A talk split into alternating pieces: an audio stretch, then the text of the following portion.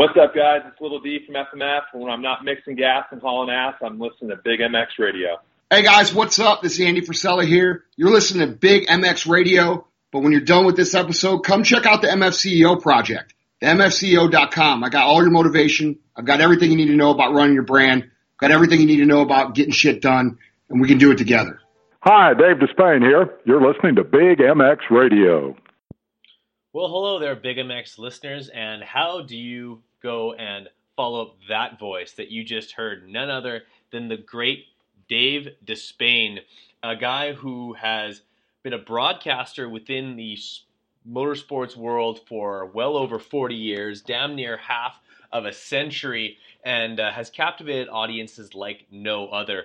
Uh, and in this podcast, I definitely uh, completely spill uh, my guts in the fact that um, like Dave has a lot to do with why I'm doing this podcast. It's his ability to use that theater of the mind uh, that has really captivated audiences that encouraged me to try and uh, do my best impression of someone who can do something similar. And uh, I hope that at some point I can get to anywhere close to where he is with his career in it, and uh, absolutely love to uh, to listen to him talk and, and just the, the, the, words he uses to describe things. Uh, it's nothing short of uh, spectacular, great talent, and uh, also you, you will find out that uh, he also puts a lot of work into it as well. It's not just uh, a God given talent that he happens to have. Um, I want to thank everyone for listening to these podcasts. I've gotten so much great feedback over the last little while, um, just with people that um, listen to the podcast. They enjoy it. They share the stories. They tell me what they like, what they don't like. Uh, and uh, I'm the, the, better for it. I want to give a shout out to uh, Rack Max on uh, on Instagram. That guy kid's always giving me great feedback and and very encouraging. And those are the types of things that really help me uh, continue to do this and uh, and build it up into what it's becoming. And uh, I hope you guys enjoy this episode with Dave Despain it's always a pleasure for me to talk to somebody who's been there, done it, and go down that memory lane and pull out all those old stories. And uh, I just love when they get on tangents and just kind of go off into uh, their own little world with it because that's what these are all about is those those hidden stories you didn't expect to uncover. So hopefully we were able to do that for you throughout this podcast. As always, if you have uh, a suggestion, a request of someone who you'd like to hear on the podcast that I haven't already done, or if you just want to hear more from somebody that I have already done a podcast with. I've done a number of podcasts with people uh, from yesteryear. Uh, I'll try and pull those out. Uh, from the archives, but uh, otherwise, um, like if you want me to re-up with these people, send me a note. Uh, Brad Gebhart, 88 on Instagram. Brad Gebhart, 88 at gmail.com. Send me an email, send me a request. Uh, any feedback is awesome. And uh, I just want to thank all of our awesome sponsors that help out with the podcast. Of course, uh, we've got a brand new partnership with Sicwicks, sicwicks.com, the soy candles. They're absolutely gorgeous. Uh, they burn differently than uh, your t- typical uh, candle that you, you probably get from the dollar store or a supermarket or something like that. A lot of those candles actually have very harmful perfumes that uh, they use. And uh, they're harmful. They put harmful chemicals into the air that uh, you probably wouldn't want to be inhaling. But the soy candles are a lot more healthy. Their uh, the perfume that they're made with is a lot less uh, pungent, so maybe you don't get that uh, aroma throughout the room as much. But um, they they burn fantastic. They actually happen to like the the ones with a, a wood. Um, wick actually they, they make some a little bit of like crack, crackling wood noise and uh, obviously that's the, the noise that is made when it burns.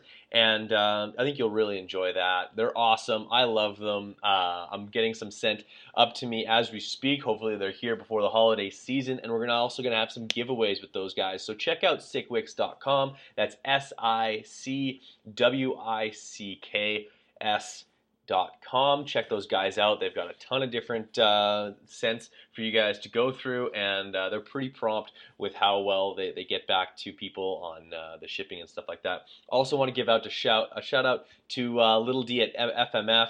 If you didn't check out some of the posts that they did about the uh, Kurt Caselli ride day, the sixth year, uh, it's amazing to think that um, it's been six years since Kurt passed away. Uh, they were able to do a benefit ride for him within a few weeks of him passing away. Um, six years ago, and ever since then, uh, they've raised a million dollars and spent over six hundred thousand dollars on uh, safety precautions for that sport, for for the sport of off road, which is fantastic.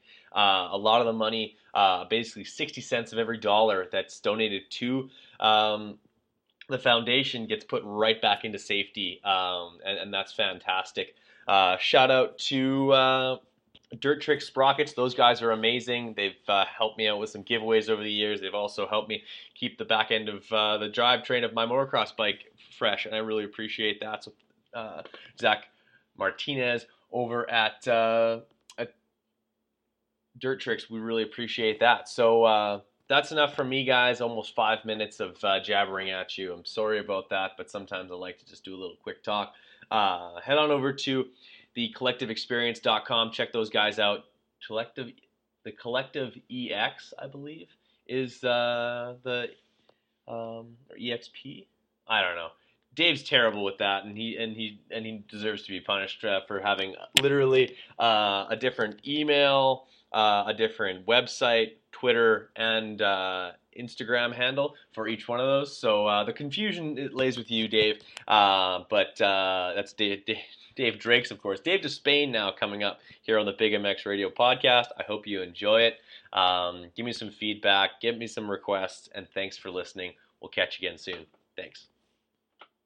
Welcome to the Big MX Radio Podcast Show brought to you by FMF. Donnie Emler Jr. and FMF want you to head over to FMFRacing.com and take part in The Drop, an exclusive t shirt uh, can be delivered to your door every single month for the low, low price of $29.99. That's a subscription service. You need to check that out. I am your host, Brad Gebhart. With us on the line, motorcycle and motorsport broadcast legend, Dave Despain. Dave, how's it going? Doing well, Brad. Glad to glad to hear from you from the frozen north. It's uh, yes. it's nice and warm down here.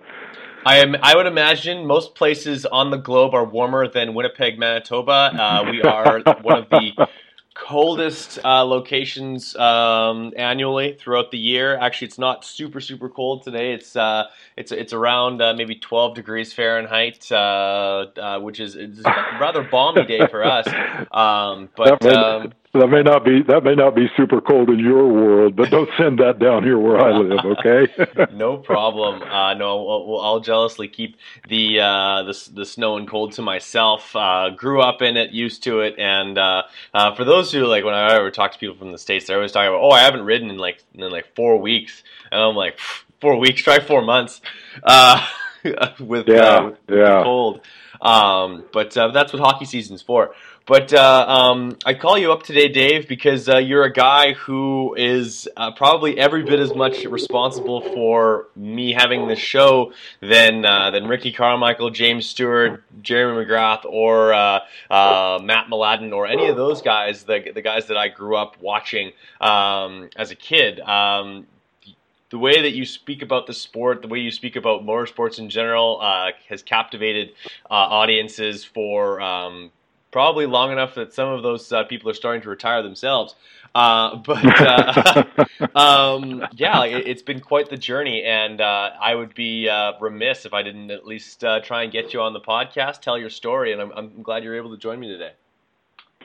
Well, I appreciate the opportunity, and it's an honor to be included with that list of names. That's an impressive roster. It, I, I get these kind of reminders every once in a while just how lucky I've been to get to most often interview, but you know sometimes do features about or just generally cover the careers of such great great racers um, in all lot in lots of different disciplines. I mean, you know, I've as hard as I tried throughout my career to uh, to be a motorcycle guy, I kept getting quote promoted unquote by yeah. networks who uh, you know who perceive car racing as being more important than uh, than motorcycle racing, and under, understandably so.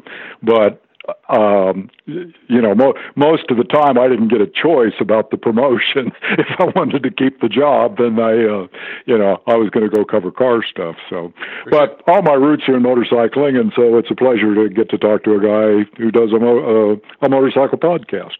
Absolutely, and this being episode 651, uh, much much like you you spoke about uh, uh, via text or via email, that I, I mentioned some features that you don't uh, yet remember. I'm sure there's some podcasts that people uh, bring up to me every once in a while that I barely remember. A lot of the stuff is uh, I wouldn't say disposable, but it's always sort of on to the next podcast, so to speak. If if you kind of follow me on that.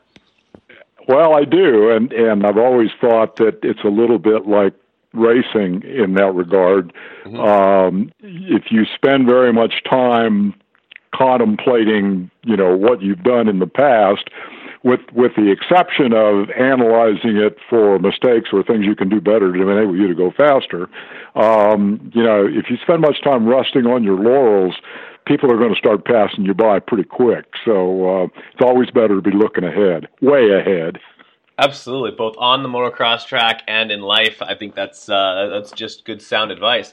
Um, so let, us uh, like everyone has this story. If you're in motorcycles, if you if you're passionate about it, it, it always starts with one. It always has that. Everyone has that story of how they romantically fell in love with these two wheel um, rocket ships that we just we dream about, we we drool over, and uh, in a lot of ways, it, it's why we do what we do. And, and uh, I think uh, one of the interviews that I, I, looked up from from you is that you continued to uh, announce and continue to do TV gigs because that's what got you to your next motorcycle that you'd get to buy, and that's no different than uh, whether I'm doing podcasts or laying bricks. It's all driving towards uh, another another steed to put in the stable. Um, where does that passion start for you? You're, you're in Fairfield, Iowa. Uh, probably not looking at uh, doing radio yet, but definitely interested in motorcycles.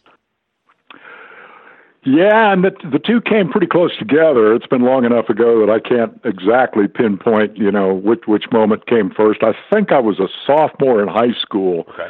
when I did my first radio broadcast, and there's a story behind that if you want to hear it.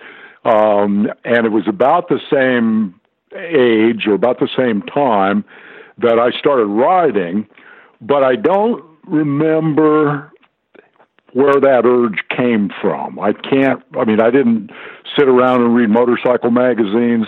There was there. I had zero motorcycle influ, uh, influence in my life. My parents told me that if I brought a motorcycle home, I could go find another place to live, um, I got, I got which is also a story because they they were good as their word. Um, but I had this friend whose dad was a car mechanic, and the friend had a '56 Ford with a fast motor, and it was a pretty hot rodded car. And his dad built him a mini bike, but he didn't care anything about it because he had a car. And so I ended up sort of inheriting the mini bike, but it had to stay at his house because I couldn't ride it home. And it was it was just a little home built sort of maybe half a step uh, above a lawnmower motor affair. I like it. Probably not street legal by any of today's standards, but this was, it. you know, a little town in Iowa in in uh, the early '60s, so nobody was too picky about, you know, turn signals. But um, I rode it all the time. Wrote it all over, wrote it in the dirt, wrote it on the pavement. Just thought it was wonderful and dreamed of the day when I could have a real motorcycle. But where the, you know, where where that, what the seed of that was, I have no idea. I don't, and and and I I relate that to another strange thing that I really can't explain. Again, no motorized activity background in my family, certainly no car racing fans. And yet, one of my early memories is a family camping trip to a lake 20 miles down the road on Memorial Day weekend. And while everybody else was off swimming in the lake, I was in the in the car trying to tune in the radio broadcast of the Indy 500. I was fascinated by Sid Collins and Freddie Agabashian and and all the great names of the you know the the 60s who were well this would have been 50s I guess who were racing then and I have no idea where that what the impetus for that was, but I have a very clear memory of of doing that and did it for years. Listened to the race broadcast till I was, gosh, I don't know, probably until I got my job covering racing because I just thought it was fascinating. So I'm not sure that answers your question, but uh, both of those interests kind of came out of the blue. I guess it was just a gift of some sort. Absolutely. I think I, I totally do connect with that because probably something that I picked up on that a lot of my other friends who did not go into uh, get, go on to have any interest in broadcasting was the the local announcers at whether it be uh, uh, at hockey games or at uh, at motocross races. I always like like picked out which which guys I really enjoyed listening to, which guys just seemed to captivate an audience, and and uh, just that that the sort of uh, the power that comes with that, the ability to uh, paint the picture for someone who doesn't get to see it. Uh, I, am old enough to have listened to a lot of football games on the radio back when uh, uh, the Canadian Football League used to run local blackouts. You couldn't watch a home game on TV, so. Mm, yeah Yeah, so I actually had to watch the game, listen to the games on the radio. So I think that's where I fell in love with, with broadcasting in general, just the the, the beauty of that. Um, how how does uh, a, an interest in flat track and actually hold, holding a, a national uh, pro license in flat track turn itself into uh, um, calling these races and, and, actually getting into the broadcast booth? Like, how smooth of the transition was that for you? And like me, did you realize that maybe you were better at talking about it than doing it? you you got that right. Uh, national professional license is uh, uh, is technically accurate, but it's a uh, a grand inflation of uh, of my status in, in the flat track world. Okay. Um, again, I really don't know why it was a flat track that appealed to me. Again, I'm careening around on this little mini bike, and then. Um, there were there was a there were there was a group of guys in town who had Harley Sportsters, and this would have been in '63 or four. I graduated from high school in '64, so that was the approximate time frame. And believe it or not, back then a Harley Sportster was fast. It was probably the fastest production motorcycle, street bike that you could buy. Um, it it goes the same speed today, 50 years later. Um, you know, but back then it was fast because there were there weren't a lot of fast motorcycles, and I was always intrigued by those guys. Uh, I uh, didn't really know any of them. I knew who they were. So that was sort of in the back of my mind. And then I turned 18. I bought my first bike. It was a terrible, terrible motorcycle. It was uh, an Enfield Indian, which was a Royal Enfield um, made by the Enfield Rifle Company, a British motorcycle. Right. And it had an Indian badge on it as kind of the last throes of Indians' efforts to, you know, to to remain alive. Um, so it was, you know, there was nothing Indian about it except the little logo on the gas tank, and it was okay. instead a, a, a poorly built British 700cc twin, big motorcycle for a first bike but it was just horrible. It had Lucas Electric, wouldn't run. It was just, you know, it was just an awful motorcycle. It did get me kicked out of the house when I brought it home. Fantastic. Um, Dad gave me the heave ho, and uh, so I lived in my uh, 53 Mercury on the north side of the Fairfield Square, next to the motorcycle, which would never run. Um, and but then you know, I mean, this story could go on forever. But long story short, I realized that the uh, ticket for admission into the world of those previously mentioned cool guys was to have a Sportster. So I saved my money and got a Sportster and fell in with that crowd. And one of the things that they were big on was flat track racing. So that really was kind of my first formal introduction to it. And later on, we would ride our Sportsters to uh, the dirt track nationals that were within riding distance, which for us was about 500 miles. But we had jobs; we had to be back, you know, on mm-hmm. Monday or Tuesday at the latest. So, what, what job um, did you do, if you don't mind me asking? Like, well, I'd love to know. Well, I, well, I was working in the radio station. Sorry.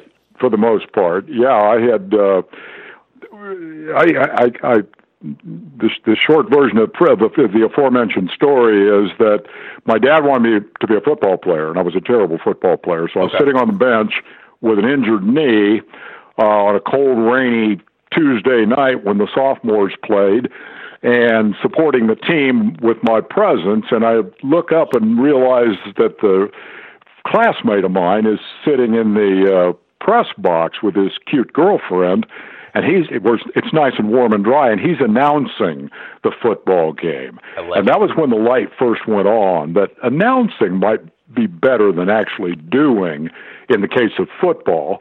Um and so i inquired and found out that the way you get the job of announcing the games is to join the speakers club which i did uh, and turned out I was pretty good at it. Won medals at contests and stuff like that.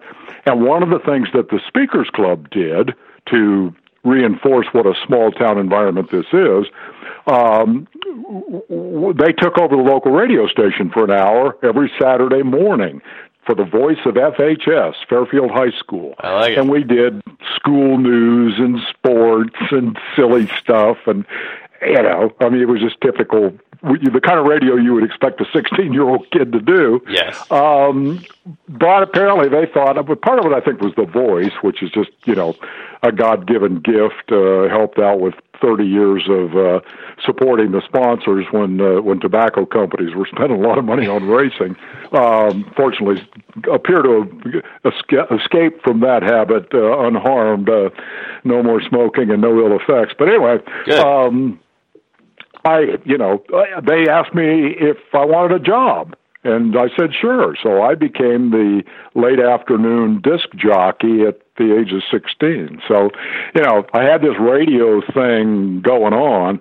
Um, and I worked there off and on for, gosh, I don't know, 10, 12 years. I'd worked there a while and then get fired and then work there a while and quit and then work there a while and go find something better. And it was just you know it was always kind of a fallback. So that was the job that typically I needed to get back to when we rode to the nationals at Indianapolis or Sedalia. Peoria was the first national dirt track race I ever saw. Um there was a road race in Iowa back then at a track called Greenwood that's no longer there um, so that was, you know, that was kind of my introduction to big league racing, and we were big fans of the Harley Davidson flat track team because we rode Harleys. Yeah, and um, so that was uh, there was a lot going on right then that helped to shape my future. Um, one of my jobs was to announce the uh, high school games on the radio. So that's where I learned how to do play by play. That that group of guys evolved into a motorcycle club and we built a racetrack, a scrambles track. This was before there was motocross. It was a graded, uh, oiled back when you could do that to control dust before right. the EPA, you know, banned that. A great racetrack, really fast and and uh, very very popular. And I you know, because I was the radio guy, I started announcing the the races. So now I'm doing broadcast coverage. I'm doing public address, which is a very different thing. Um, and I'm not thinking about any of that. I'm just learning as I go. And then one day, by circuitous route, we returned to your question about the national racing license. Uh, one day we were out building bleachers and the hot sun and watching everybody else go around having fun on their dirt bikes. And I had a a woods bike. We called them boony bikes because in Iowa the woods were the boonies and the bike that you rode in the woods was a boony bike.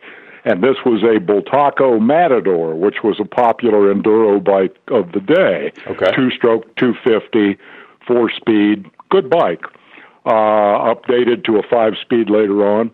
And um, we decided, well, we ought to go out there and run around too. We don't have race bikes, but we ought to go out there and slide around the corners. So we did. And I thought it was the coolest thing ever. Uh, and so, you know, in the span of a year, I had gone from never having been on a racetrack to having a Bultaco Pursang which the motocross people will recognize because that was, you know, the bike that Jim Pomeroy won the first, uh, won the Spanish Grand Prix. That's right. Um, I don't know, was he the first American ever to win a Grand Prix? Does He that was. sound right? Yes, he was. That's That- what I thought. Yeah, two two fifty uh, two fifty class in Spain, if I recall correctly. Well, that would have been the motocross version of the same motorcycle in the flat track trim. Um, and I, and I don't I don't know if they called the the motocross or a Pursang or not. I don't remember, but they they that was the um, the designation of that particular Bultaco, and then Ronnie Rall won the flat track race in the Astrodome back before the Supercross came. They used to run uh, a short a, a TT on Friday night, which had jumps, but it was nothing like Supercross. Of course. And a uh, short track on Saturday night, and it was huge. They have thirty-five, forty thousand people, um, and Rall, Ronnie Rall won the national short track on a Bultaco, and so they did a sort of a commemorative version of that called the uh, the Astro, short for Astrodome. Well, that was the bike we raced, and my friend was good. He was fast. He was destined to be an expert. I was slow. But had a lot of fun. I really liked doing it to the extent that I bought that aforementioned novice license from the AMA, and uh, so, solely for the purpose of running sanctioned, quote, professional, unquote, half mile dirt tracks, mostly in Illinois, the next state over. There weren't, there were a few in Iowa, but not very many. Right. So I would go to the racetrack, run four. They, they, would have in the novice class 150 novices racing for 12 starting spots in the main event. So And they'd one run plastic trophy. 15, They'd run 15 10 man heats, and the, the winners of the 12 fastest heats made it to the main. So you could win your heat and not make it to the main event. So, I mean, I had no, you know, there was never a chance in hell I was going to make a main event. I'd run four laps of practice, my four lap heat, and that'd be it. But it was worth it. I mean, I just, it was the coolest sensation ever to mm-hmm. go down the straightaway all tucked in on the gas tank, get to the end of the straightaway, throw the thing sideways to the extent that you know a 250 on a half mile slide sideways, and they would, and you know put your foot down and and steer it with the throttle. I mean, it was just wonderful, and I did it for five years, I guess. Uh, anybody who follows flat track knows that if you're a fifth year novice, you're pretty much a joke. But that that was me. But I was definitely having fun. So that was a long, long answer to how I got to be the flat track guy.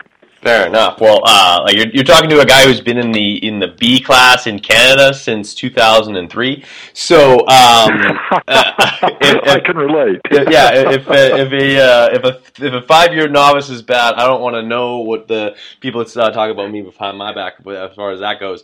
Um, but uh, maybe that's that's a slightly attributed to the amount of time I've spent in the broadcast booth as well. Mine came across on, on uh, a, literally a, a dislocated shoulder and an empty announcing booth with uh, with a microphone ready to go, and uh, I did my best uh, impression of. Uh, um, Larry Maiers and those guys to try and see what I could make happen for my motocross friends here locally. And uh, yeah, I guess the rest is history. How? That's uh, cool. You yeah. you want to hear, you want to hear the story of how Larry Maiers got in the announcing business? I love it. Yeah, go for it. Larry was working for High Point, which was at the time uh, the state of the art boot for motocross. Right. Um, this would have been in the early to mid '70s, maybe, and Bob Hanna was the you know the the big High Point guy, and High Point was a subsidiary of Penton, which built very good motorcycles back Right. in that period. They were uh, precursors of KTM's. Kids today probably have never heard of the marque. It didn't last long, but John Penton was really uh, an important guy in terms of American racing history because until he came along, everybody was riding big, heavy bikes in the dirt. And he was convinced that the way to go fast was to have a small, light, relatively powerful motorcycle that was a lot more maneuverable than the big heavy stuff. And he was an enduro rider primarily. Um, so he went to what became KTM and had them build a motorcycle for him. Put his name on it. It was called the Penton, and brought it to America and had a lot of racing success, including some motocross uh, success. And then one thing led to another, and eventually the Penton marque went away. I suppose their biggest uh, accomplishment in life would have been uh, all the medals that they won at the back then ISDT, now ISDE, used to be International Six Days Trials. Now they call it an enduro. But they won lots and lots of medals. John's boys were, you know, were racers, and and uh, so anyway, I, I digress. Larry Maiers worked for John, and uh, uh, at the peak of the Penton business, John started an accessory company um, called Hi-Point, and boots were their big thing, and Larry Maiers was the boot guy. So he would show up at the motocross race to, you know, sell his product and service all the guys who were using uh, Hi-Point boots, and he would come up to the announcer's stand because I was doing PA for a lot of motocross races back then. Okay. And I would ask him questions about what's going on, what's what's Hanna up to today, what's he saying about the racetrack, who's he thinks the guy to beat, etc. And Larry knew everything. I mean, he had he knew everything there was to know about motocross. And so after about four or five go rounds of this, we were at the 125 Grand Prix at Mid Ohio which again most kids won't remember, but it I think it might have been the first. I Uh, no, Carlsbad probably was first. It was probably a, it was certainly the first time they ran a 125 GP in America. Yeah, um, I think so. Um, you're right. Ga- Gaston Rahier, I believe, was the winner, and um, I said to Maiers, you know, I turned down flat track announcing jobs to do motocross because guys like Pete Widener, the promoter there, are good guys, and and they really want me to do it. Um, but you'd be as good at this as I am, just in terms of announcing, and, and your knowledge base is way better than mine. You ought to just take this job, and I'll go do flat track races, and everybody will be better off. And he said, okay. And so I told Pete Widener that from now on, Larry Maiers is the guy you need to hire for your announcer. And whenever anybody called me to do a motocross race, I'd just give him Maiers' phone number. And that's how he got into that business. And sort of like me, that eventually led him into the TV business. And uh, we ended up working together on a lot of shows. He's a good guy, really good guy.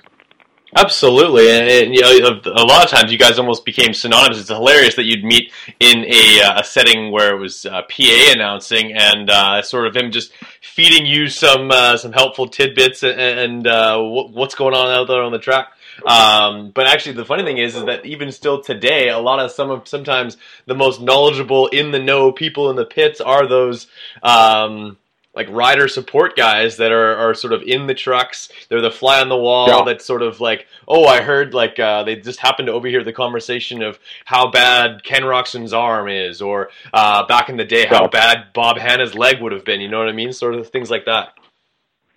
It's it's one of the most important tools that anybody in that business or any form of reporting, journalism, etc the most important thing that you can have is reliable sources who will tell you the truth and tell you when you can and can't use it. They trust you enough that they know that if they tell you something that's off the record, that you won't, you know, use it and and get them in trouble. Right. Um, because you can't always believe what racers tell you, believe it or not. Um, hey. I'm not going to name names, but I've had a couple of times when racers told me something I absolutely knew was not true. Uh, just and and their motivation for it wasn't like it wasn't that they were trying to be, you know, jerks to me. Uh, it was important to their team to have that be the official story.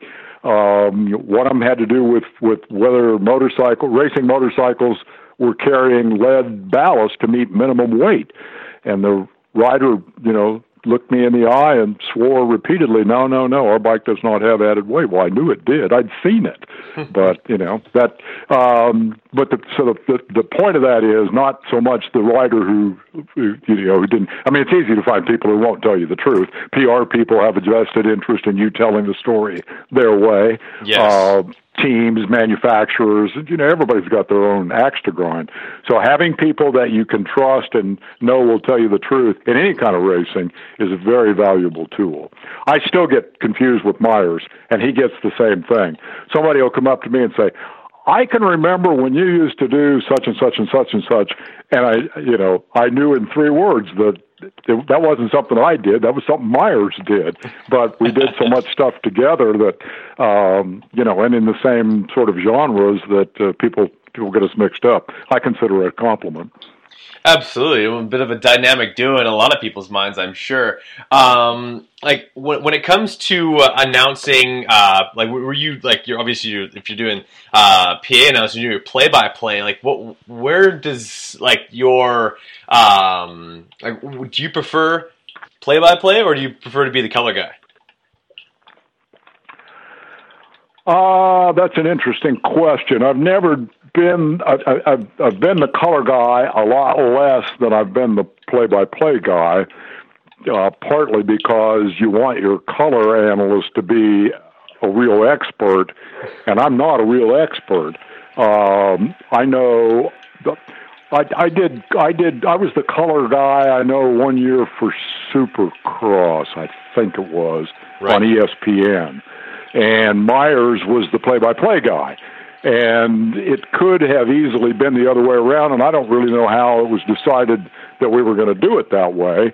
But I'm not qualified to be the expert analyst for Supercross.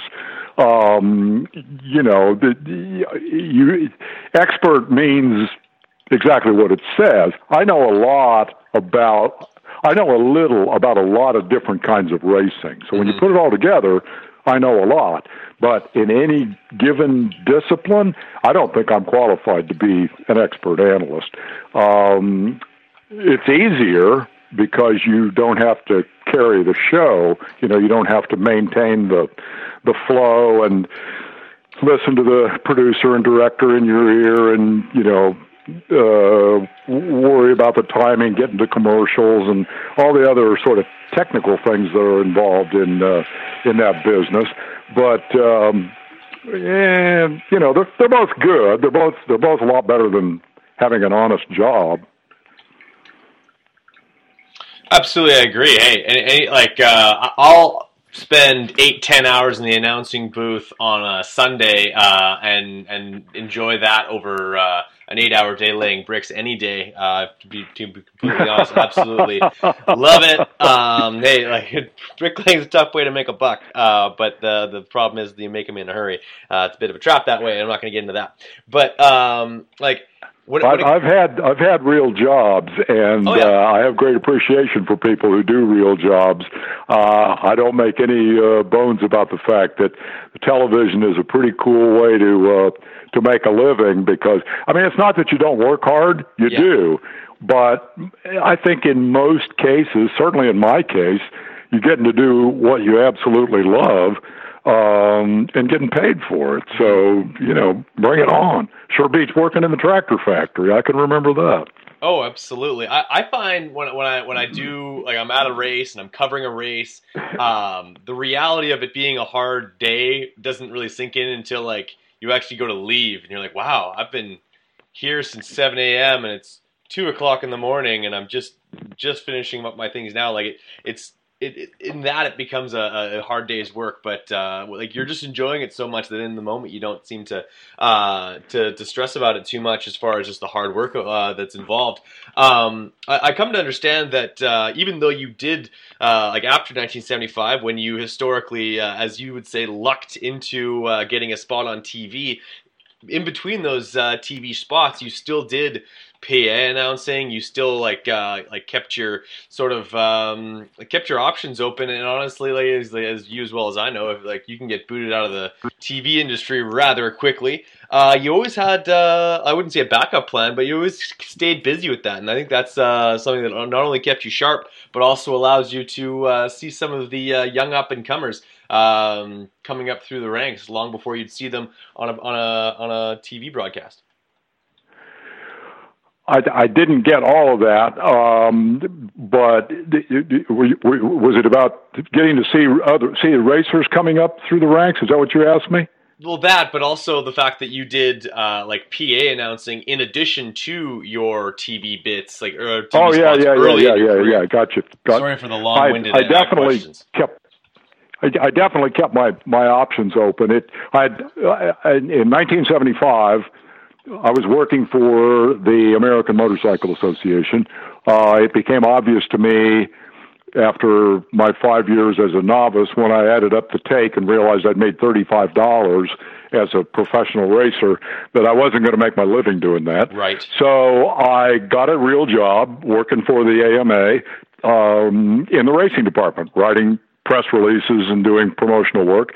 And then on weekends, um, not as part of my job, but basically as a sideline, I would ride to um, the dirt, dirt track nationals mostly, some motocross, but mostly nationals, and be the PA announcer. Um, so it was a dream job. I started that in 1972. In 75, we went to Daytona for the Daytona 200, and uh, my boss, ABC Wide World of Sports, showed up at the last minute to broadcast the race, and they didn't have an expert analyst. And my boss looked the guy and looked the producer in the eye and said, "You should use Dave. He's got a lot of electronic media experience." Right, I had worked in a 250 watt daytime radio station in Iowa. Yeah, so that Dave's was my radio, experience. uh, or Dave's record go round.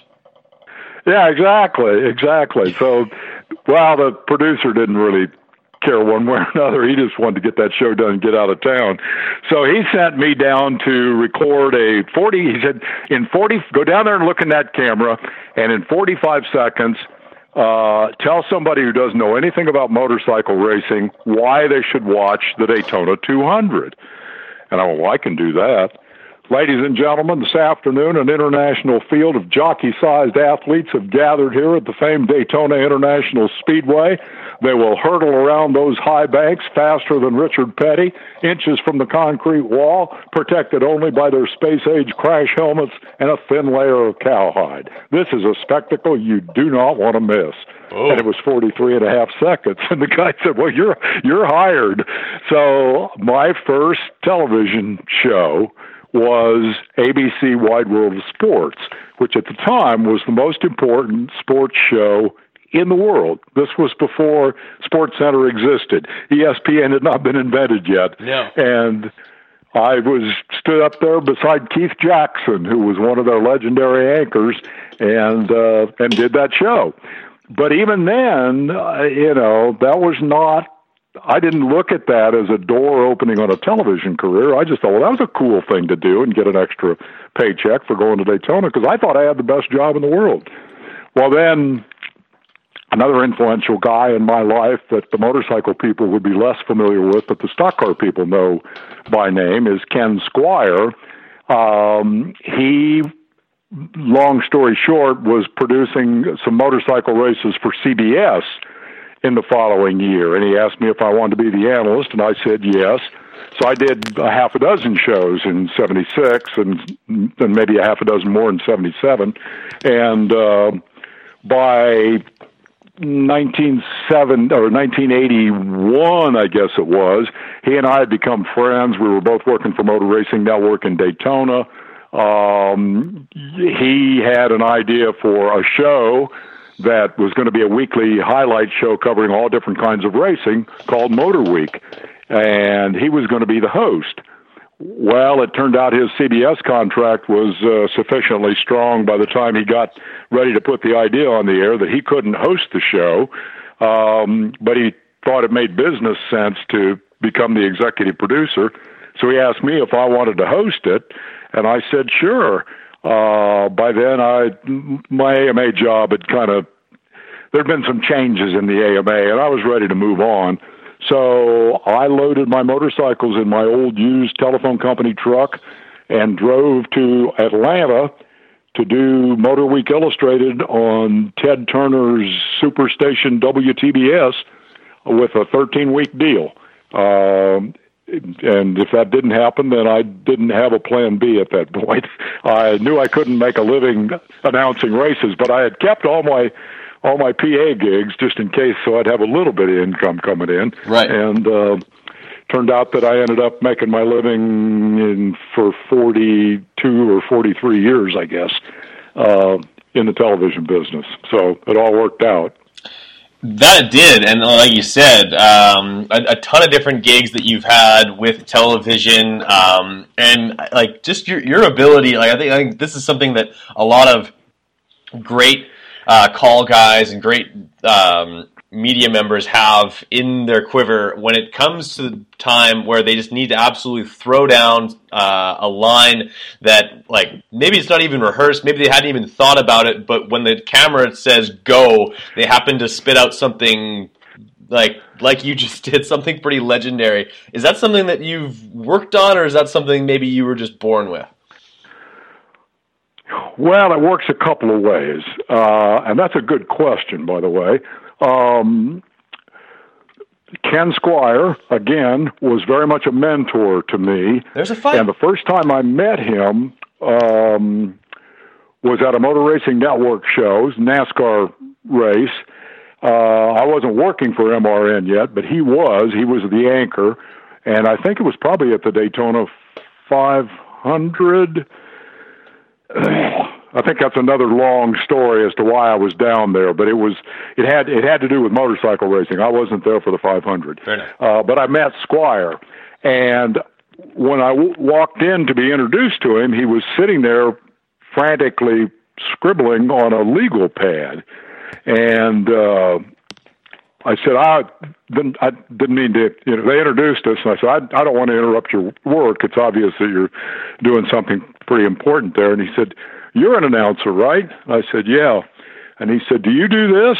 And he held up the legal pad, and it was filled with li- in little tiny handwritten letters. It was filled with phrases to describe stock cars going around Daytona International Speedway. Hmm. Different different word usages to emphasize this or you know painting those word pictures that you alluded to earlier yeah. when when you know when the when the when the listener doesn't get to see it you need to fill in you know the information they're not getting yeah and the point of that, and I, you know, I mean, I I learned the lesson instantly. I got my legal pad very quickly thereafter, uh, and started doing the same thing the, the point being homework.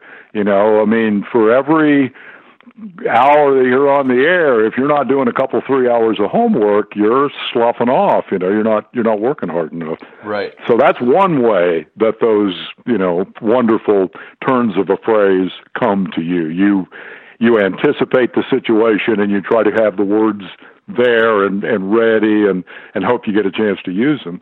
The other way is that they just come to you like lightning bolts. Um, I've heard songwriters say that, you know, they'll wake up in the morning and the idea will not only be there, but the song, the, the song in its in, in its entirety will be there. It's already written in his head, right, um, or her head.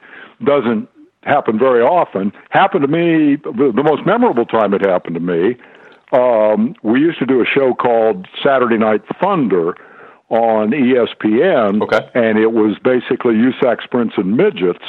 Um, and I had never seen a USAC midget race the first time I did that uh, that show. And this is a little bit of sort of inside baseball story, but we were doing what they call the pre-production. For, it was the first time I worked with the crew, first time I've met the producer. You know, I'm brand new, uh, never seen a race so everybody's kind of like, well, I hope this guy's going to figure out figure out what he's doing here. And somehow, in the in the rush to get everything done, they had failed to get a voiceover for the show Open, which is the you know the wild animation with lightning bolts and thunderclaps and race cars flying around and going Mm-hmm. upside down. You know every show has one, um, and this, it needed a script to tell people you know what you're about to watch, and nobody had written a script. Uh, they just it just slipped through the cracks. So now we're you know an hour away from airing the first show, and I'm recording some other stuff, and we get all done, and I'm ready to leave, and somebody said, "What about the open?" And I said, "What? What's what's the open? I don't what you're talking about." They said, "Oh God, uh, we've got this 30 second open that you know need needs a needs a script and a voice." And I said, "Oh, okay." I have one of those. Um, yeah, yeah, exactly. and let's let's see what we can do about coming up with the second of those two Yeah. things. And uh, I said, "Well, play it." And they played it, and I thought, "Well, that's pretty cool." And I said, uh, "Play it again." And they played it again. And I said, uh, "Give me a minute." and it was the wor- the the entire. It wasn't long. It was thirty seconds. Yeah, of 30 second script, spot, yeah. But the entire script was just there. I mean, it was in my head from I don't know where. You know, again, it was just a gift that came down, and I wrote it down on my legal pad, and I said. Uh, Okay, I think I got it. You want to record the rehearsal? Because sometimes it's better than the real thing. And they said, sure. So they hit the record button, and the thing rolled, and uh, I it was. Uh, they have big hearts and a whole lot of horsepower, brave souls, and the will to win. They are the local heroes, and they live for Saturday night, and it just fit perfectly. I mean, it was just you know, if Yeah. somebody had worked on it for two hours, it wouldn't have been any better. And No, they were sure. like. Wow, that's that, that, that's really good. I said, well, thank you, and never let on that you know that was the first time in my life that it ever happened. Yeah, don't ask me to do it again. Yeah, I'll just yeah, I'll just let them think that that's the way it always works. but you know, it's, again, long answer to your question. The, Oh, the sure. news comes from a lot of different places and arrives in a lot of different forms. And part of the secret is uh, recognizing it when it when it comes. A and B, not just relying on it to be there. You know, you you do the work, and then if the muse comes and hands you a gift, it's just that. But you got to you got to do the homework. The other way to get a great you know bit of bit of material is to steal it. And I'll tell you a quick Ken Squier story Go for it. Another quick Ken Squier story. We fast forward from the day when he was my uh, legal pad racing phrase mentor to him being the anchor of a TBS stock car race at uh, Richmond Fairgrounds in Virginia, and I'm going to be in the what they call the Pit Communications Center, and it's my first live NASCAR race. Uh, and I worked on my 30 second hello for a week. I mean, I had the best 30 seconds in the history of racing television written and memorized and ready to go. Perfect. So we have the production meeting, and the producer says, I want to go around the room and everybody, you know, guys, you guys that are in the open, tell me what you're going to say.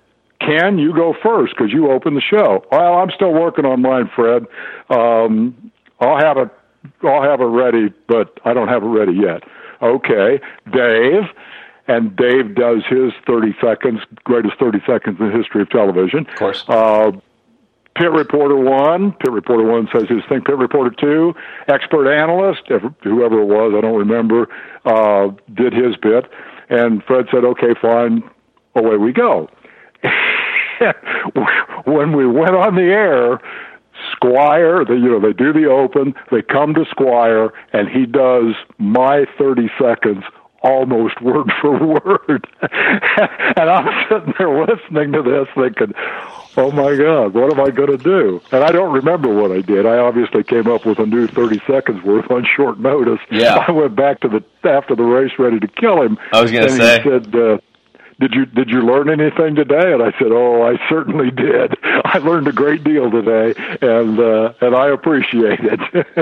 so I never hesitated to steal good stuff, you know, from others after that, uh, knowing knowing full well that in the greater scheme of things, what was stolen from me and what I stole from others would all kind of balance out because we're all doing the same thing.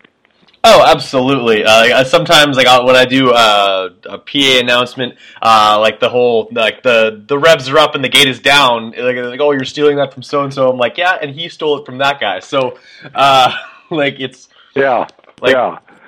There's yeah. not much, you know. There's only so many words in the English language, and yes. they've all been used, you know, pretty effectively by somebody over time. So the chances that you're going to come up with something brand new and original are pretty close to zero. For sure, I, I totally just like connect with what you'd mentioned just earlier with the fact that like sometimes I'll be in a rush and like I have no time to prepare for a podcast. I got to call the guy in five minutes. Just got home from work, and I end up throwing down uh, just a lights out interview. I was funny, they were funny, everything was on point. It's great other times when I try and do the exact same thing and I can't pull one word answers out of somebody. Um, maybe it was because I was talking to Michael Lessie, but um, but that could be. but honestly, a lot of sometimes like I, I, I especially earliest in my, my podcast, I was very dependent on that. Like, oh yeah, I'm good at this. I, I'll just I'll uh, snap my fingers and, and, and funny things will happen.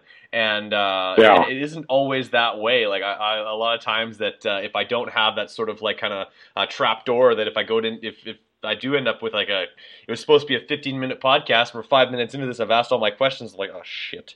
Um, yeah, yeah, yeah. But uh, it's, it's cool. You, like you kind of tackled it in, in, in, both sides of that, and uh, like being not only prepared but also allowing uh, organically some just some cool conversation to happen, and, and know that uh, you do have a little bit of talent in, uh, up there uh, where the lightning strikes it's it's it's another reminder of the importance of doing your homework.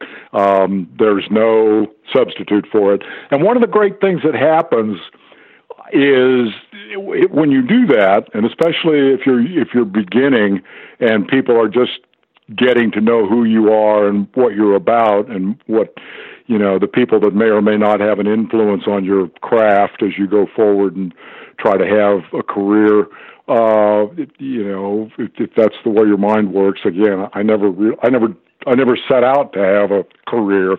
It just sort of fell in my lap, and then once it started, um, you know, I used to worry about the ratings, uh, and then I realized pretty quickly that, you know, my performance one way or another doesn't seem to move that needle. Mm. So I'm not going to worry about the ratings.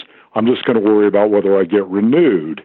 You know, that way I only got to worry once a year or once every two years, and that, like you know, I just kept getting renewed. So it was never a career path. But back to my point, um, when you're when you're beginning and you're making your first impression on people, if you get the reputation as a guy who does his homework, it really stands you in good stead. Uh, people that you call to invite to come on your podcast are going to be a lot more likely to say yes if they have a respect for the fact that you do your homework and you're prepared, totally. you ask good questions, you've got a reputation as a guy who knows his stuff, um, as opposed to just some Joe Blow that wants to do a podcast. So it pays off to uh, you know to be prepared. The, the the the lightning bolt moments, the organic uh, kinds of opportunities like you talk about, you can't prepare for that anyway. Um, you know, they they either come or they don't, and uh, you know when they do it, it, it's a blessing. But there's I've never found a, a a formula to make that magic happen on command. It just it just happens, and you you know you're lucky enough to be there when it does.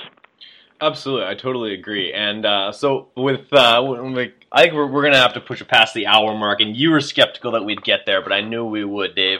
Um, the fact that we've had you on the show for 53 minutes, just shy of, uh, and we haven't even yet gotten to um, Speed Vision and Two Wheel Tuesday, which, like I said at the beginning of this podcast, you are mostly to blame for making most of my girlfriends over the year years watch motocross uh, races, motocross videos, knowing uh, they, they know more about the privateers than most diehard motocross racers do or motocross fans do because of my obsession with it. It's completely your fault.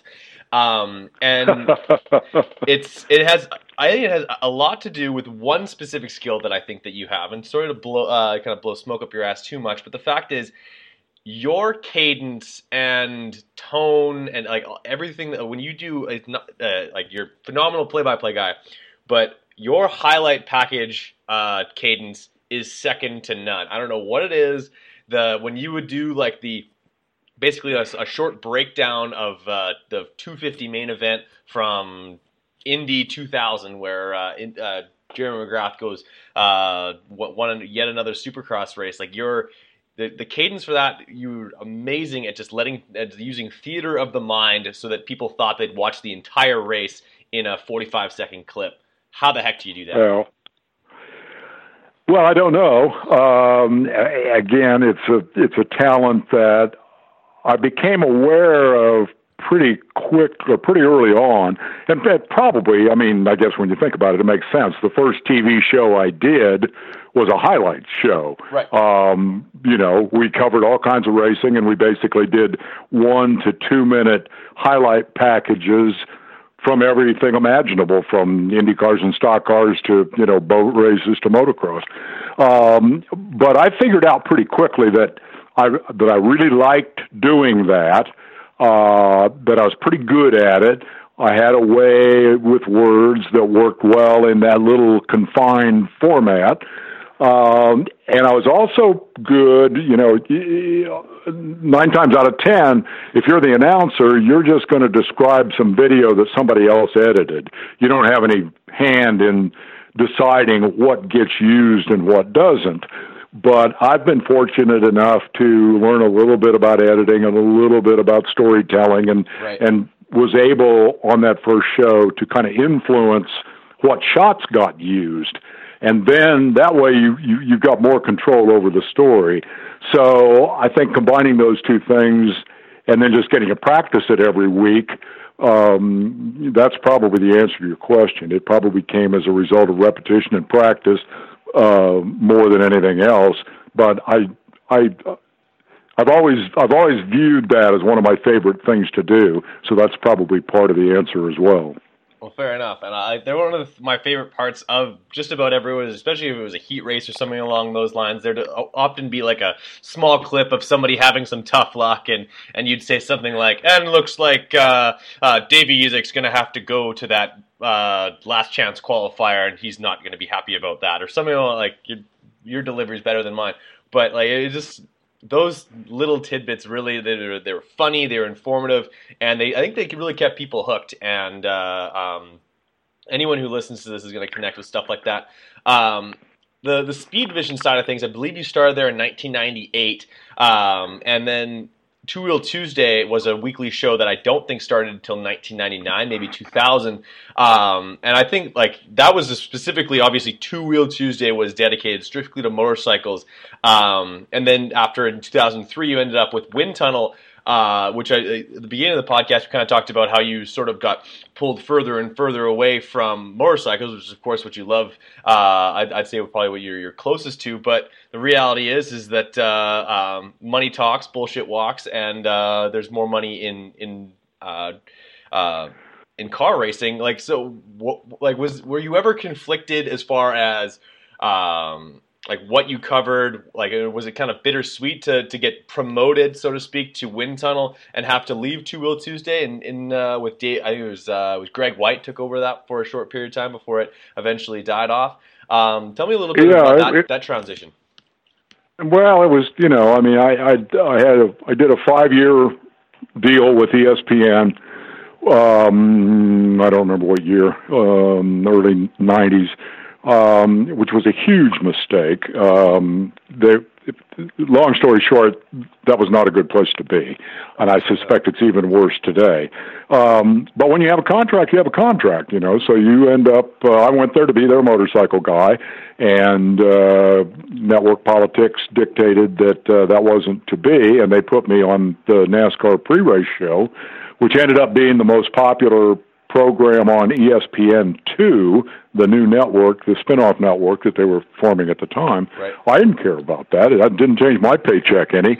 I wanted to be the motorcycle guy. So I made up my mind, and the, and the, and I got booted off the motorcycle show it may have been the I think it was still in the first year, it might have been early in the second year of the contract. So I made up my mind that day that I was leaving at the end of the contract regardless, and I did. And I went to Speed Vision uh, to be their motorcycle guy, and w- things were just going along great. And I, uh, the, the shows were pro- the most of the motorcycle stuff was being produced by Chet Burks Productions in Atlanta. I lived in Athens, Georgia. I was close by. Uh, had never been to Speed Vision. Signed my contract over the phone, um, and everything was great. And then, and I built a house in Athens, Georgia, and uh, they called me. I hadn't even moved in yet, and they called me and said, "Well, we've got good news and bad news." And I said, "What's that?" And they said, "Well, the uh, the uh, the bad news is we're canceling the motorcycle show because it's just not getting very good ratings." And the good news is we're giving you a new show, your own show, that uh, will be called Wind Tunnel, and it's going to be a talk show about all kinds of racing. And I said, "Oh, uh, talk show? Yeah, live." And I said, "Oh, you mean like a studio show? Yeah." Yeah, you're like I'll the bet David the studio's Letterman in of- Charlotte. Yeah. And and they said, yeah, in Charlotte. And I thought, oh man, I just built a house in Georgia. So I ended up commuting back and forth the whole, you know, run of, of Wind Tunnel, 11 years Wow. back and forth on, on my motorcycle. I got a lot of good rides in, but, um, I had no, you know, I had no, they didn't call me and ask me if I wanted to do this. They called and said, this is your new job. Yeah, you're you have doing a this. contract that says you're, you know, you're contracted to do this many shows very rarely does that contract say what the shows are going to be. Right. They retain the right to decide that, and so they decided it should not be motorcycles. I was bummed, but there wasn't anything I could do about it. No, absolutely. And Wind Tunnel was a lot of fun. I mean, I you know, that's one thing. I as much as I love motorcycles and motorcycle racing and covering all that, I also enjoy covering all other kinds of racing. So it wasn't a complete, you know, bad deal. No, for sure. It's it's, it's like kind of like a, a sideways move, and you still had. I think you still had a lot of motorcycle racers on. I think you had a lot of more the street bike guys on at the time as well. Um, just because of like just how high profile, especially at that point. Uh, like that's in the heyday of, of Nicky Hayden, of course. Our thoughts uh, with him. I, like that. That's a guy that uh, we love that guy, but uh, um, just like that particular program was just so influential. I feel it, really broadened the spectrum of of, of who could watch that, and and uh, your audience uh, definitely grew. I think the the hardcore motocross or motorcycle fan felt a little bit jaded, but that's just the way that goes. Is you're kind of you're ours, and all of a sudden you're everyone's to share. Um, and and honestly, like I kind of connect with that in the fact that this last year, like I, I announced football games, I announced Premier League soccer, uh, as well as uh, some hockey, and uh, on top of every single motocross race locally. And people are like, "Well, why are you doing soccer?" I'm like, "Well." Sort of tell you, but if, if ESPN called me tomorrow and says they they want me to announce soccer for the rest of my days, and there's a paycheck attached to that, I'd probably do it. I'd still race dirt bikes in my in my, in my uh, uh, like I'd use that money that I make to go buy dirt bikes and I'd go ride on the weekends. But um, like what I'm announcing doesn't really seem to uh, bother me. It's the, the fact that I'm able to use my skills with a microphone to convey my message, and then uh, I usually get a little paycheck for it, and I go go to my local uh, motocross shop and uh, and, and spend it uh, spend more more than uh, I should on uh, parts and stuff like that. But you know what I mean? Like it's it's um, well, yeah, people people forget that TV in the end is just a job. It's Right. not that much different from any other job. A little more glamorous, pays a little better. Mm-hmm. Uh, you know, you get to do some pretty cool things. But in the end, you know, you're working for the man, and the man gets to decide how things uh, how things go and uh, what you do to earn your paycheck. Yeah, I totally agree. And, and uh, but I, I- obviously, I loved uh, Wind Tunnel. I love Two Wheel Tuesday as well. Um, but uh, so, what would you say was your uh, your your favorite gig that you had within uh, TV? Was it uh, was it doing the like Supercross? Was it Wind Tunnel? Was it uh, Two Wheel Tuesday? Was it hitting up the uh, Camel Supercross rep for a couple extra packs on a Saturday night? What was it?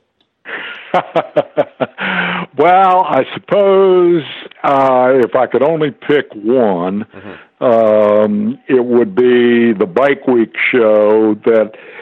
If I remember correctly, it, it ended up being incorporated into Two Wheel Tuesday at so, the end. Um, that was the show that I, you know, went to Speed Vision to do, and it basically was a weekly show in which we just went off someplace and uh, and rode motorcycles with interesting people, and it covered everything from you know racing to street riding. Uh, you know, we did a government relations show. I mean, it if it if it involved motorcycling, it was fair game, uh, with a bit of an emphasis on on racing because you know we all love racing. Uh, so that was that was probably the best gig. You know, we we went to the location and rode with the people. I got to do, ride in a lot of neat spots with a lot of fun folks, and uh, yeah, I, I can distinctly remember uh, when we went to Hawaii to do a dual sport ride on the Big Island.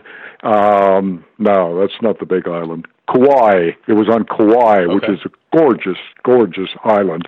And we're, we're riding along, you know, down through the uh, through the banana trees on this neat little uh, two track trail, and I'm thinking, this is not a bad gig. Yeah, no one's feeling bad for me this now. Is a pretty good day at the office. Sale. So. Uh, yeah, that uh, that show was probably the most fun of anything that I ever did. Okay, fair enough. Like I, I imagine that uh, throughout your career, I, I, maybe you can correct me on this, but you, you must have gotten some cool opportunities to ride motorcycles just through some of the connections you'd made within the industry. Did you ever get to like uh, like go to like a uh, a motocross demo day or like, like, a specific kind of like behind the scenes with a specific manufacturer or something like that, or like uh, did you like any days we, Supercross? I never, I never did. I never got involved that much in the hardware end of of motorcycling. Mm-hmm. Uh, I'm not much of a mechanic. I didn't. We, you know, we didn't do we didn't do bike tests uh, per se. There was a there was a show that uh, was done in conjunction with Motorcyclist magazine for a while that actually did comparison tests. But that, I wasn't directly involved in that. I was more the host of the show and would throw to, you know, the testers who would then do their thing.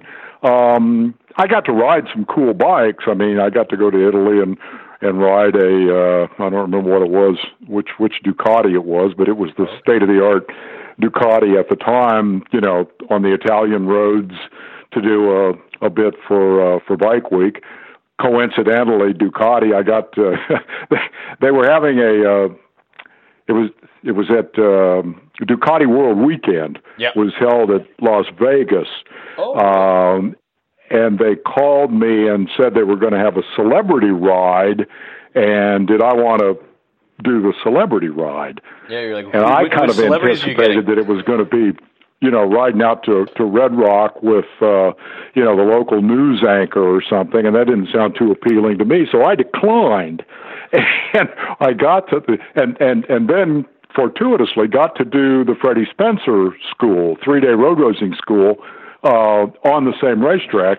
Um, and I get the, done with the Freddie School, which the next day is the start of the Ducati World Weekend, and they said, uh, "Are you sure you don't want to do the celebrity ride?" And I said, "Well, tell me more about it." I said, "Well, we've got a uh, a fleet of uh, 999 SPs over here that uh, we're, you know, it's 20 minute sessions. You get 20 minutes on the track and then you hand off to somebody else, and 20 minutes later they hand it back to you. I went, oh, okay, sure, yeah. I'll do that. So that was probably the coolest as far as getting to ride, you know, a cool motorcycle in a cool environment. That was probably the ultimate. Uh, me on a motocrosser not a very good fit. Uh, that, that wouldn't have been something anybody would have wanted to watch on TV. you're a pretty tall guy, am I wrong? I'm sorry. How tall are you? Uh, six three. Yeah. Yeah, two hundred and too much. And, two uh, too much. Yeah, that, that's I just, pretty tall for a motocross racer. Yeah, yeah. Even even Mike Bell was, uh, you know, too tall. Bell was a couple Yeah. three inches shorter than that. But I broke my ankle really badly. Um, I don't know. I was twenty one or twenty two or something, and Okay. had a bunch of surgery. And uh, you know, when it was all done, the the doctor said, uh, "I'm not going to tell you what to do." but if you break your ankle again, you're going to end up with a plastic foot. So I basically didn't ride dirt bikes for most of my riding life. I got back into dirt bikes 10 years ago doing dual sport. Um, I wasn't going to quit riding, and I thought, given the risk, you know, if I got to choose between riding on the street or riding on the dirt, it makes sense to you know to stick with pavement riding. So mm-hmm. that's what I did. So a lot of things that I might have tried during my motorcycling lifetime, I just didn't get the opportunity to. No complaints. It's just the way it worked out. For sure, yeah, absolutely. Some sometimes uh, life goes that way. Uh, I'm fortunate that uh, although my arms used to pop off like a Ken doll, they seem to be sticking on uh, quite well lately. And we're going to knock on wood that that continues uh, with some regularity. But uh, um, I, I, come to understand that you also happen to be have a specific goal with a specific motorcycle, a beautiful 2005 Kawasaki KLR, one of the most sophisticated motorcycles to ever uh, roll down the highways of uh, North America. Uh, I think uh, the last time I'd, I'd, I'd, heard you were going for 100,000 K on that thing. You were at 66 at the time. Please tell me you still have that motorcycle and you've put a little bit more time on it since. I I, have um, I have parts of that motorcycle. Oh no! Uh, that motorcycle did not make it was it was an 04 actually, okay. and it did not make it to a hundred thousand. It made it to seventy eight thousand, I think, and uh, made it pretty clear to me that it was ready to become a parts bike. Okay. So I bought an 05 that had 1,900 miles on it and it's up to 27 or 28,000. Uh, the thing is, it's got the same gas tank and the same plastic and the same cylinder head, the same bash plate, the same handlebars. I could go on and on. Mm-hmm. So uh, pieces of that motorcycle have gone 100,000 miles now. But uh, as a complete motorcycle, to what? It's yeah, an organ donor program is getting getting it to the final to the, the checkered flag. Exactly, exactly, exactly. So I'm I'd still like to think maybe the 05 will do a hundred thousand, okay. um, but I'm not doing long trips like I used to. You know, I did Alaska and Baja and uh, Newfoundland, and you know I don't get as far from home as I used to, but uh, I try to ride every day. And yep. uh, you know, the the, the dual the, the KLR is exactly what you described. It's an incredibly sophisticated uh, piece of equipment, and uh, you know, that the part of the reason I have one is that I'm actually able to do some work on it. I can adjust the valves and and uh, you know keep the uh, the tires uh, changed and the like oil it. changed, and you know a lot of stuff today. I you know I wouldn't even know where to start with all the electronics and fuel injection and all the rest of that. So mm-hmm. yeah, I like my uh, I like my KLR. Absolutely, and like your your answer actually reminded me of two two uh, questions that I had for you. It's funny how that sort of works. Uh, is that uh, in one of the, e- the, first email that you sent, it was hilarious that, that you'd mentioned. Uh, and you you don't have to go too much into the story, but like uh, you mentioned that you'd actually been to Winnipeg, where I currently sit, and uh, at a racetrack that apparently held a, a, flat track, which like blows my mind because it hasn't seen anything other than horses and I think the odd snowmobile race over the last 25 years. Um, the Assiniboia Downs once held flat track, which blows my mind that flat track never really took much of a stronghold here in Manitoba because if you don't know uh, geography that well, we're about as flat as a pancake, and you watch your dog run away for three days straight, only for it to turn turn around and come back. Um, yeah. That like, how did you get out here? Because and like, I, am sure that at the top of the uh, the announcing tower or the uh, the press box at Assiniboia Downs, you could probably see Iowa from there. Uh, well, it's it's pretty flat up your way. Yes. I'll, I'll give you that. Uh, and I was not able to ride there. I did ride. See, did I come through Winnipeg? I can't remember. I rode I rode across Canada, or most of the way across Canada once, coming okay. back from. Uh, oh, I was coming back from Alaska, sure. Uh, but anyway, um, flat track had a pretty good Canadian contingent in the 70s, but most of them were from, most of the guys were from Ontario. Okay. Uh, but there was a guy from Winnipeg that uh, was, he loved flat track racing and he knew about the horse track and he made a deal to run a, a flat track race. Hmm. And uh, I saw him at the next national, next uh, American national. He said, Hey, if I get this race put together. Would you come and announce it?" And I said, "Well, it's tough for me to get to Winnipeg because you know I got to work." Uh, he said, "I'll buy you an airplane ticket." and uh, pay you whatever your you know your fee is. So he got the deal done, and I flew up there, and they had a bunch of Americans who you know drove from wherever, mm-hmm. um, just as you described. For you know, just keep driving and driving and driving and driving and driving, and eventually you'll see the skyline start to show up because yeah. there's nothing else more than three feet high for no. you know a thousand miles. So mm-hmm. yeah, it was it was a good race, and and and the track was great. It was limestone, which makes great flat track racing. Yeah, absolutely. No, it was. Uh, this is flat. This this would be perfect flat track uh, country, but we, we it's never taken much of a stronghold. In fact, we have we have probably more supercross ish tracks uh, locally than than anything else. But uh, um, the, the, other thing I wanted to talk to you about was the fact that you'd mentioned that bikes more difficult to work on today than they were uh, like years ago, even 10, 15 years ago. Certainly when, when you got into motorcycles, they were very rudimentary, very simplistic. Um, what are your thoughts? And you don't, you don't have to get into this too much, but the fact that uh, the story of a 16 year old working at a uh, a radio station being able to afford a brand new or even a, a, a even close to new uh, motocross bike is a little bit far fetched nowadays. With the fact that uh, a brand new bike, if you wanted to go four stroke, you're talking uh, minimum twelve grand. Um, that, that's that's a little bit out. Like guys like my dad who worked at KFC to buy his first motorcycle for like it, it doesn't seem to. Um, like motocross specifically, like I'm sure you want to talk about motocross. Motocross seems to have almost priced itself out of those stories.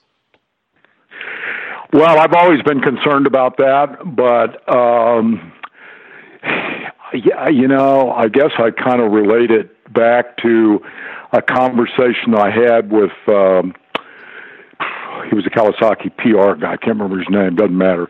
And this would have been ten years ago, I suppose. And we were discussing the future of motorcycling and I told him that I could distinctly remember in the 70s when I went to work for the AMA, the huge concern that everybody had back then that a whole generation of kids was growing up typing on keyboards and playing with a mouse rather than picking up wrenches and working on a motorcycle. And the concern was how will these kids get introduced to motorcycling? Um, you know, is it inevitably going to just die off for for lack of you know new blood? And he laughed and he said, "Do you know what the biggest selling Kawasaki motorcycle is right now?" And I said, "No." And he, I don't know the model number, but it was I think a hundred cc kid dirt bike.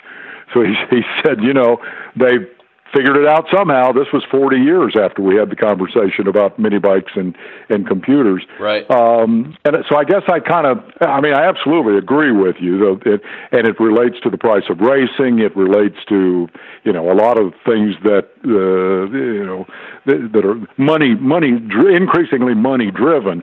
But the offsetting factor, I think, is the passion that people who are hooked on motorcycling feel and somehow they manage to manage. You know, they they figure out a way to get a job, get the money, do the maintenance. I can remember all the predictions that four-stroke racing would kill motocross because you know the engines just don't have the longevity, and it's a it's a sin to uh, you know kill off the two strokes.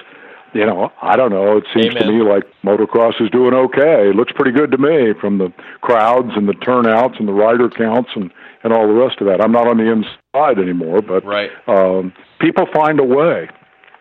For sure, I, I think that that's uh, kind of um, speaks to the fact that uh, off road has seen a huge uptick, where people uh, maybe due to the increased amount of uh, like just the, the expense of the sport, they turn to a sport where you get more ride time for your dollar. Maybe it's not the high flying action of a supercross track or a motocross track, but it's time spent on two wheels and, and maybe that's why that's kind of taken more of a stronghold. I think uh, you could probably name off more guys that are racing GNCC now in 2018 than you could back in 2001. Shane Watts is pretty much the only one I can think of, maybe Steve Hatch.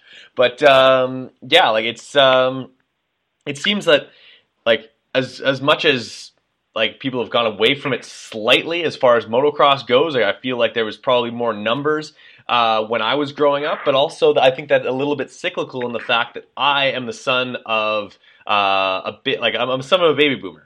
Uh, and like my dad was on the tail end of it, whereas all of and all of the kids that I grew up with, all of their parents were baby boomers. I feel like when when I have kids and when my buddies have kids, that's when you'll see that influx of young kids coming back to the track in greater numbers than you do now because all of those kids who race is now having kids that they're going to bring their kids back to racing and hopefully they understand the the expense of it and they can they'll, they'll find a way to afford it because of how much they value the the the experiences they had like the the times I have at the races with my dad, I wouldn't trade them for, for anything. And I feel like uh, kids that grew up in the same atmosphere, they'll do the same. And that's why they'll buy a, uh, a KTM 50 or now they have the KTM electric bike that's coming out for 2019. They'll buy those motorcycles. They'll bring their kids back to the races and uh, we'll be mixing gas, hauling ass and enjoying that once, once more.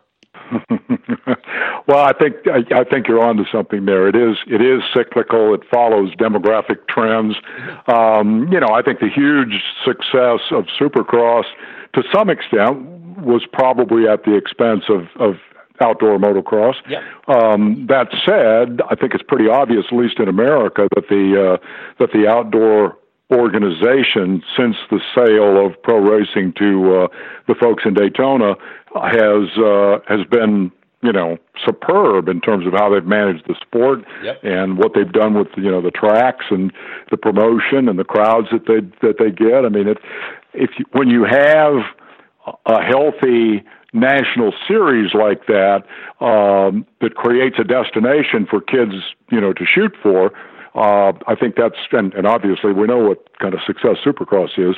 To the extent that it overshadows the outdoor series a little bit, I think that's the only real problem. But either way, you've got a goal there that a that a kid can shoot for, and know that if he's got the right stuff, you can, uh, you know, he can have a great career. That's that's an important part of the mix.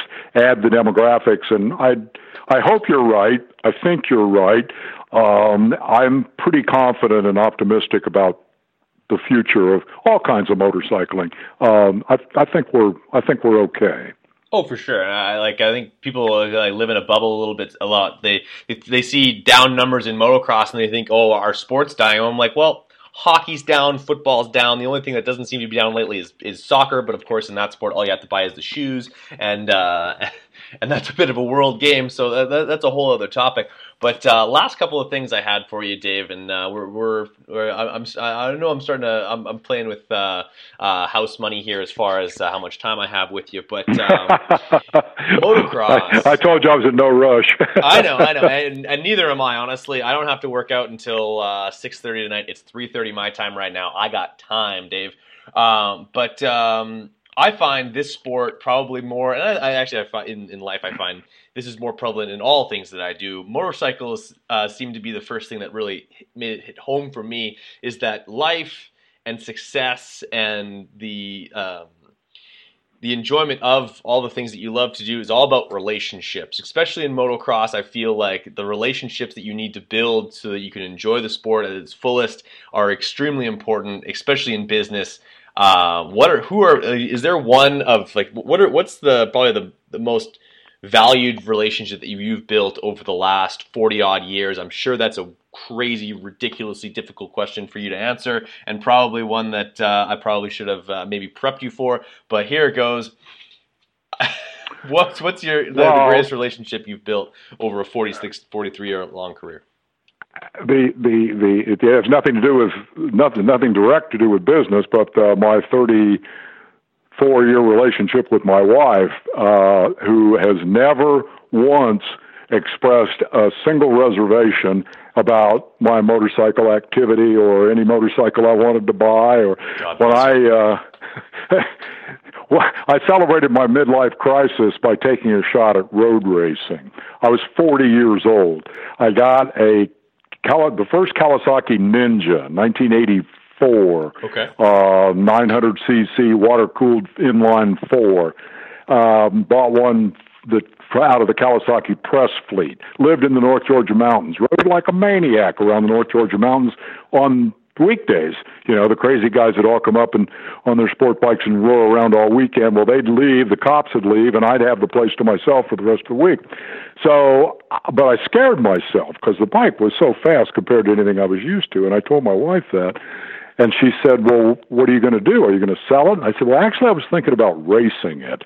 Um, take it to the racetrack where there's nothing to hit and everybody's going the same direction." And she said, "Well, that's a great idea. Can I go? Do I get to be part of this?" And I said, "Well, yeah, absolutely."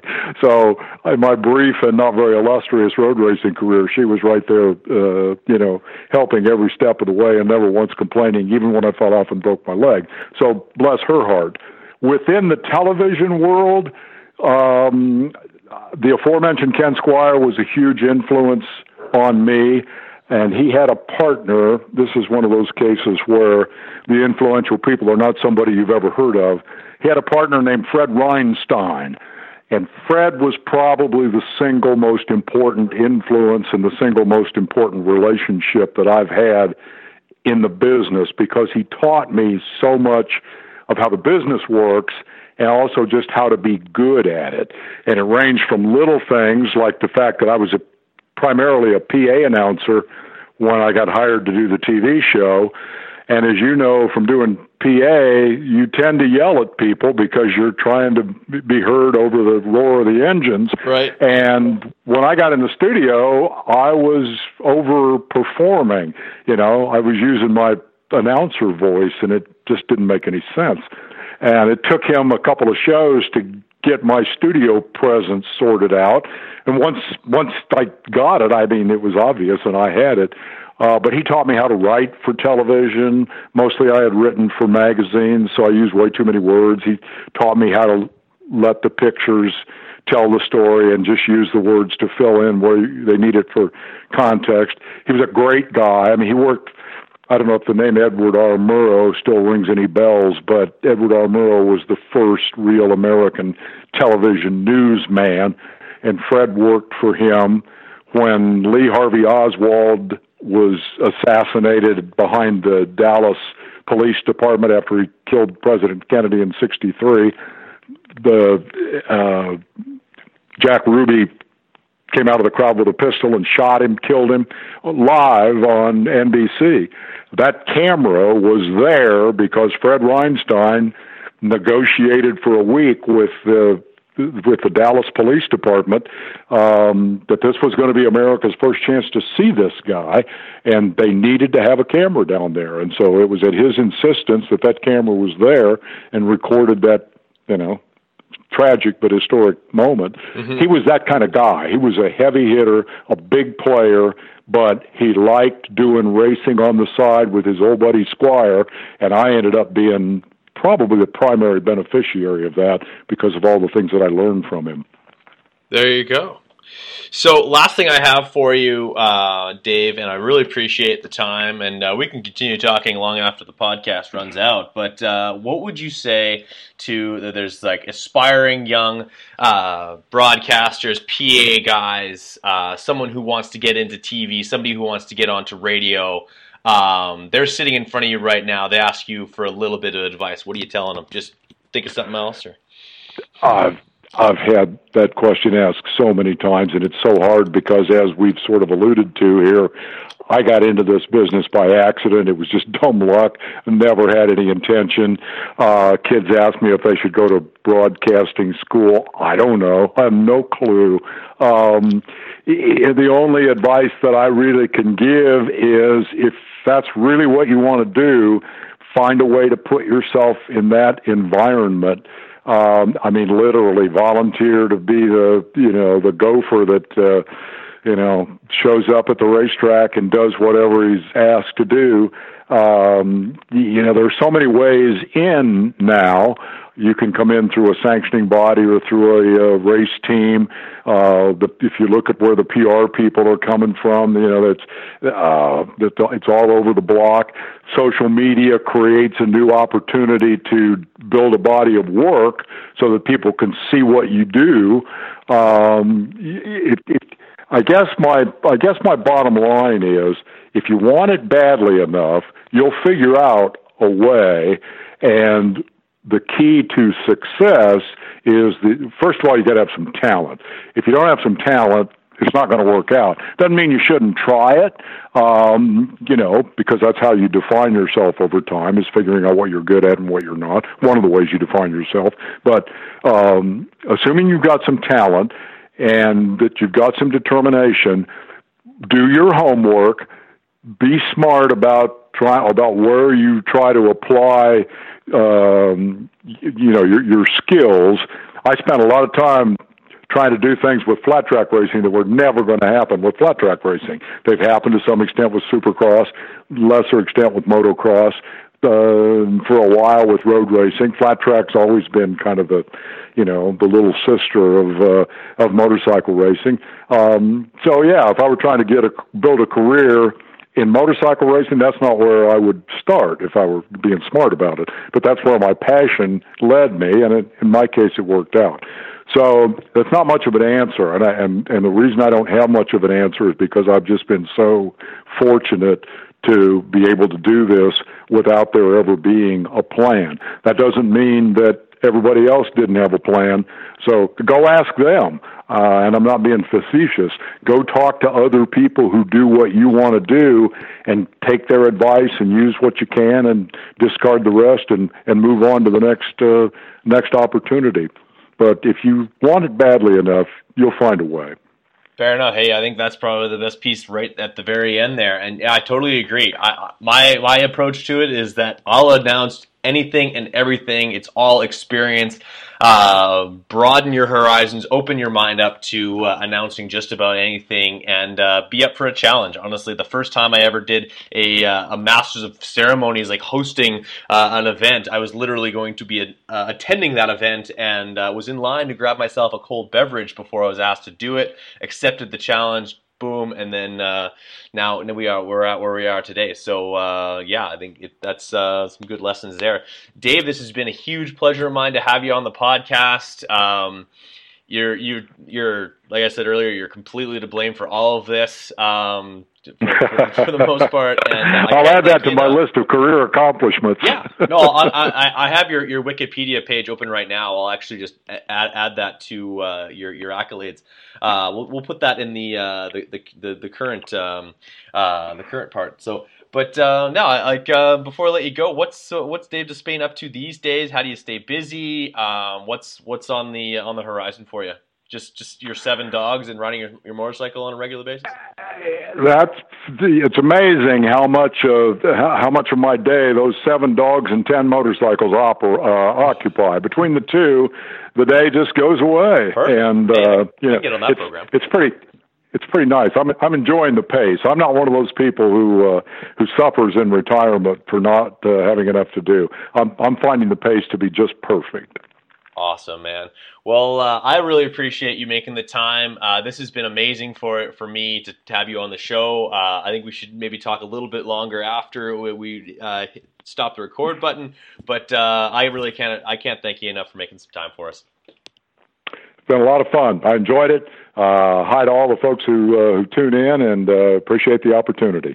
Awesome. All right. Well, don't hang up just yet. But for podcast sake, we're going to cut it off right there.